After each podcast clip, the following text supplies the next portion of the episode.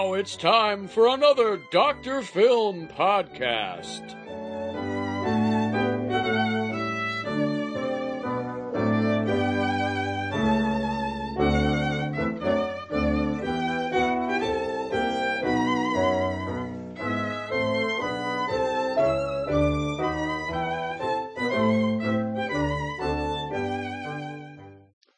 Okay, welcome to another Dr. Film podcast. I'm Eric Grayson, and we're not in character as Dr. Film this week. And the reason for that, of course, is that sometimes we have a serious podcast and sometimes we have one of our silly ones. So this is one of our more serious oh, ones. Oh, very serious indeed. And I'm joined today by Glory June Greif. Who in real life is a historian. And I also, of course, play Anamorphia and assorted strange characters that Eric Grayson dreams up. One of the things I wanted to talk about, and I get questions about this, um, one of the criticisms I get is people say, well, gee, Eric, what you should really do is not waste so much time on these podcasts, but get down to doing preservation work the way you're supposed to do. If only it were so easy, right? Oh, if only it were so easy.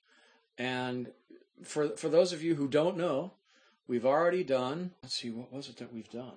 Well, your first project, wasn't it? Was King of the Congo. Yes, At which least is three episodes of it. which has been delayed, and we'll talk about that in a little bit. All right. And then, of course, Little Orphan Annie, the 1918 silent film, which even has footage of James Whitcomb Riley. James Whitcomb Riley, for those of you who are not from Indiana, was actually a world renowned poet in his day and wrote a famous poem called Little Orphan Annie, and this uh, this film is allegedly based on the poem. And and Little Orphan Annie we restored back to motion picture film. It's actually a a top notch restoration with all of the care that would have been put in by an archive, except the archives couldn't have gotten to it. So that's why we did that one. And in fact, Why is that? well, because the archives are hip deep in films that they can't get to.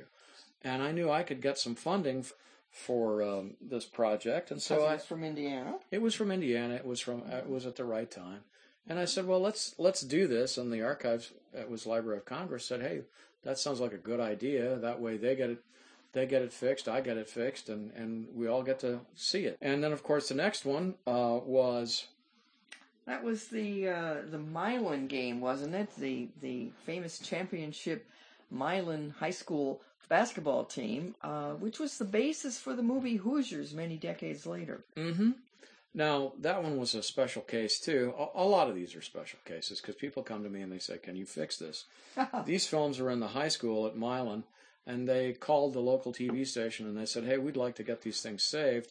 Is there someone around who can fix these?" And so the TV station took me down to Milan High School, Which, and- by the way, is just the teeniest, tiniest town you can imagine in in the wilds of southeastern Indiana. and it's it's still in the middle of nowhere. It's still a tiny little place, and these these films smelled so bad, and they were so wrinkled, and they were just about ready to go. And I thought, well, I don't really need to preserve them because these aren't the only copies. Turns out they were the best copies that survived. And almost the only ones anyway. Yes. Um, there were a couple of other ones in some private hands and in an archive that they were missing footage or had lines. And I thought, well, I've got to do this one or else these films are going to, going to be lost. And so I preserved those, and those are out on Blu-ray too. And But the original film, the, the restored film, went back to where? well, the um, the restored film went back to uh, Indiana University, and it's on their? It's in their archive, and the Milan High School stuff was going vinegar syndrome. Um, Little Orphan Annie was was uh, nitrate, so it it turns into mush, and the other stuff turns into vinegar and starts to really smell. Uh, and that was that was in trouble too. Uh, the Milan High School stuff was just about shot, and that's in cold storage to try and save it as long as it can be. And it should be good for maybe another year or so, but I think eventually it's going to go too. But you have a brand new copy now. There is a brand new restored copy that came out of uh, a, of uh, a film lab, and it should be good for another 400 years. So that that's what we're. Does really my heart about. good to hear stuff like that? Well, that's what history and historians are supposed to be about. You bet. So that doesn't mean that I'm not working on other projects, but many of them have been delayed.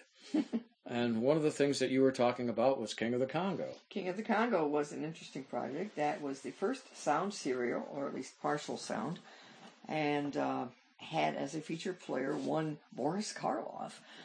This was a fun thing. Of course, it's a terrible, as most serials were. It's, it's a terrible movie, but it's historically very important. So that should be saved. Unfortunately, the sound back then was recorded on discs, 16 inch discs, and so not all of that sound has survived. Well, King of the Congo is a lot of fun. It's it's got Boris Karloff, it's got gorillas, it's got sound effects, it's got Gorillas who make sounds like donkeys. yes. I- mean, any kind of weird thing. And it's got dinosaurs in it. Dinosaurs, yeah.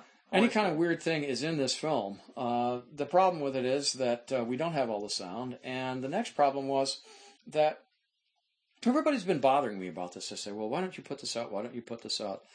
And I've been accused by some people of actually stalling and not putting it out on purpose, and that's Oh. not. Would, uh, would that were the case? No, yes, no, no. the problem has been that I got two National Film Preservation Foundation grants to restore this, and I restored two chapters of it all the, the rest of the way with sound. I did another Kickstarter for a third chapter.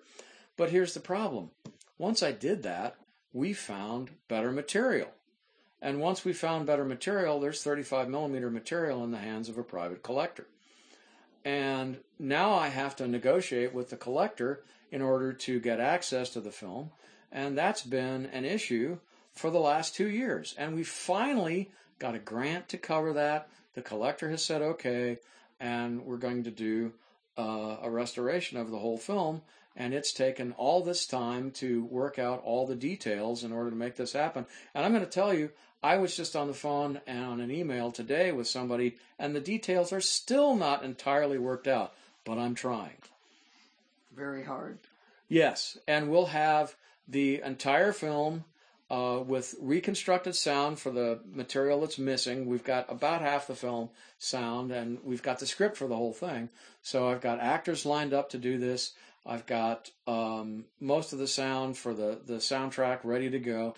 Uh, so it should be fairly easy once I get access to the to the material, and that's something I'm hoping to do. But again, that's going to be a three-hour Blu-ray. Uh, it's going to be pretty uh, pretty heady, uh, hairy stuff, and I I uh, I hope it all goes well, and we'll, we'll have some extras. Uh, I've talked to Sara Karloff about it, and she's all behind this. So it's it's an exciting project, but it's probably not going to be done for another year or so. Oh dear. People have been waiting so long. So what about? Uh, I've heard I've heard you've been uh, talking with people about doing a restoration of Ella Cinders. Well, Ella Cinders is another Colleen Moore picture, Uh huh. And it, when was that in relation to uh, uh, Little Orphan Annie, which was 1918? well, little uh, Ella Cinders is 1926, and it's it's a newer, more conventional um, Colleen Moore film. It's an interesting little picture. Uh, she's basically playing a variant of Cinderella, and she wants to get into the movies and wins a contest to go see the movies, to go in, into the movies, and of course she's only barely able to do it, and her her hometown family thinks she's terrible, and they want her ugly sisters to be in the movies instead of her. And it's just basically the the Cinderella story adapted for the movies. It's it's a cute little picture. It only survives in the form of a Kodascope. Now, do you know what a Kodascope is? Well, I've heard, but why don't you tell the folks?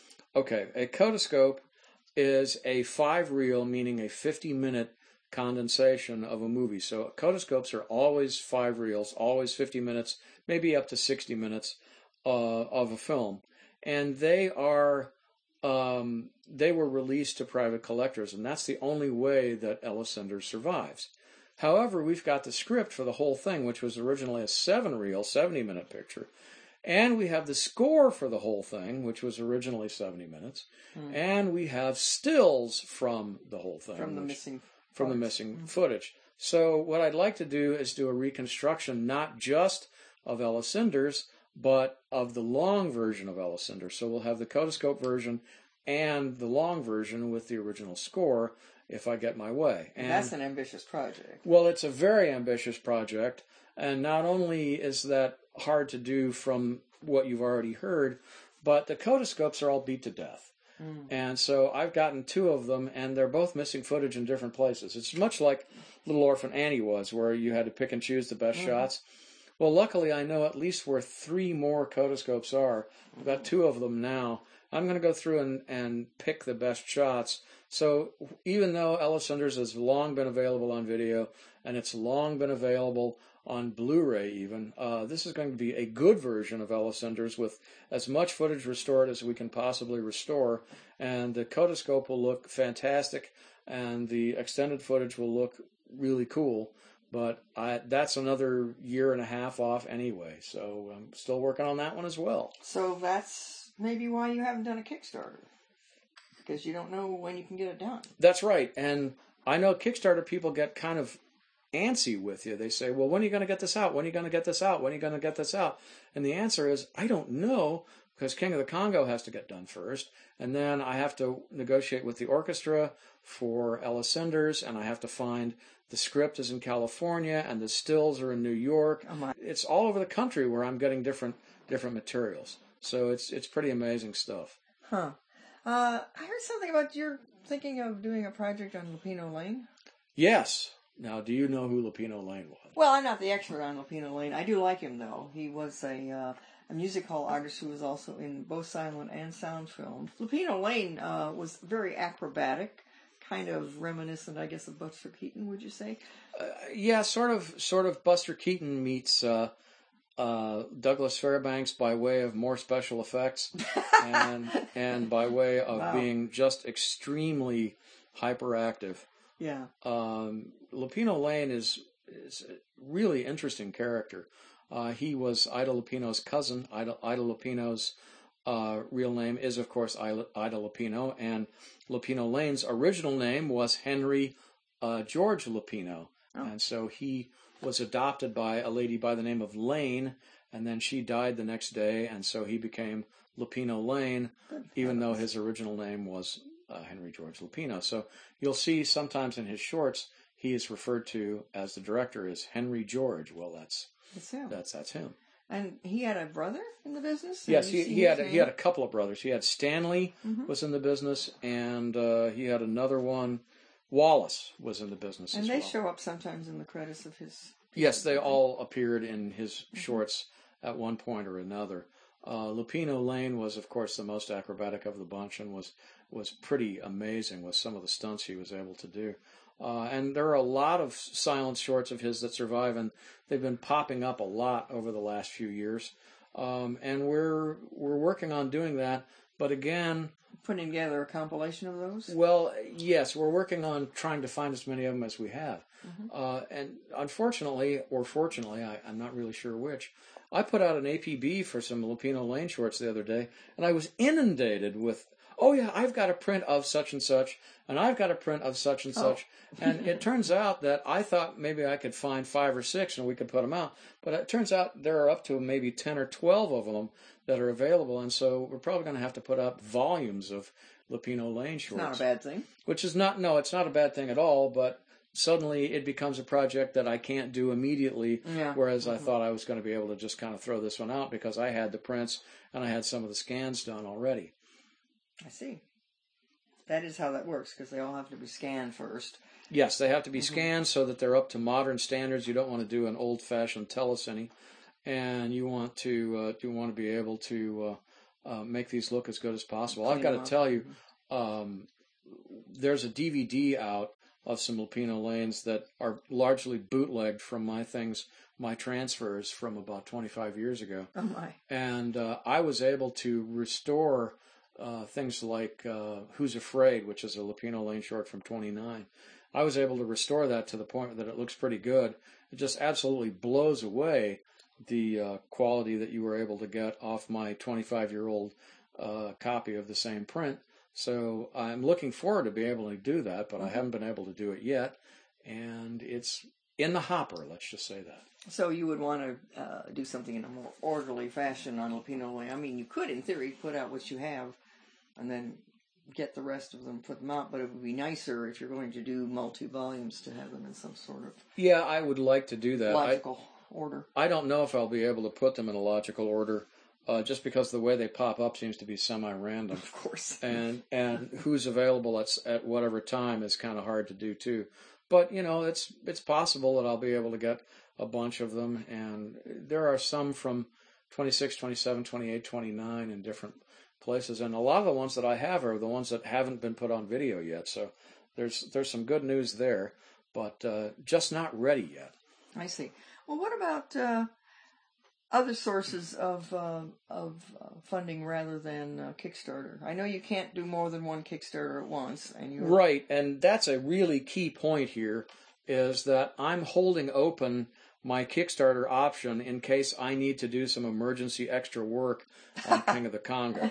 And I'm afraid I may have to do that. And so I'm not doing a Kickstarter on Lupino Lane or anything else just in case I have to do this on King of the Congo. It's very possible that I'll have to do that, and I'm in negotiations on that right now. So that's one of the things I'm I'm holding open. I can't do that.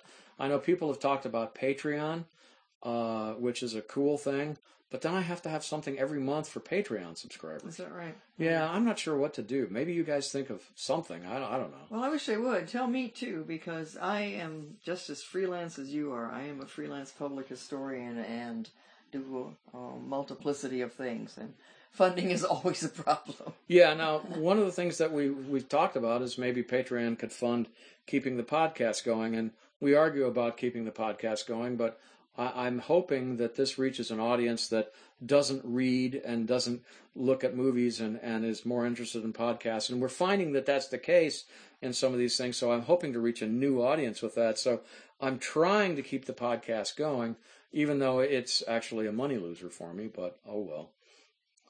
Okay, well, I, have we covered everything that we? I need think to so, cover? unless there are some other projects you might be considering. Oh, there are a bunch of other projects that I'm considering, and these are the only ones that I'm even ready to talk to you about. Uh, there are lots of things, including uh, a uh, Charlie Bowers. Oh, now Piece. there's a guy I'd like to see more of. Uh, Charlie Bowers, I found a Charlie Bowers film that I can't tell you about, and it's going to go to National Film Preservation Foundation Yeah. this month, and uh, I'm doing some outrageous animation that uh, I hope to release. That's kind of a kind of a hodgepodge of different animation stuff, and that may happen at some point too to to be out on Blu-ray or DVD. Uh, so some of that may happen as well, but eh, not sure yet.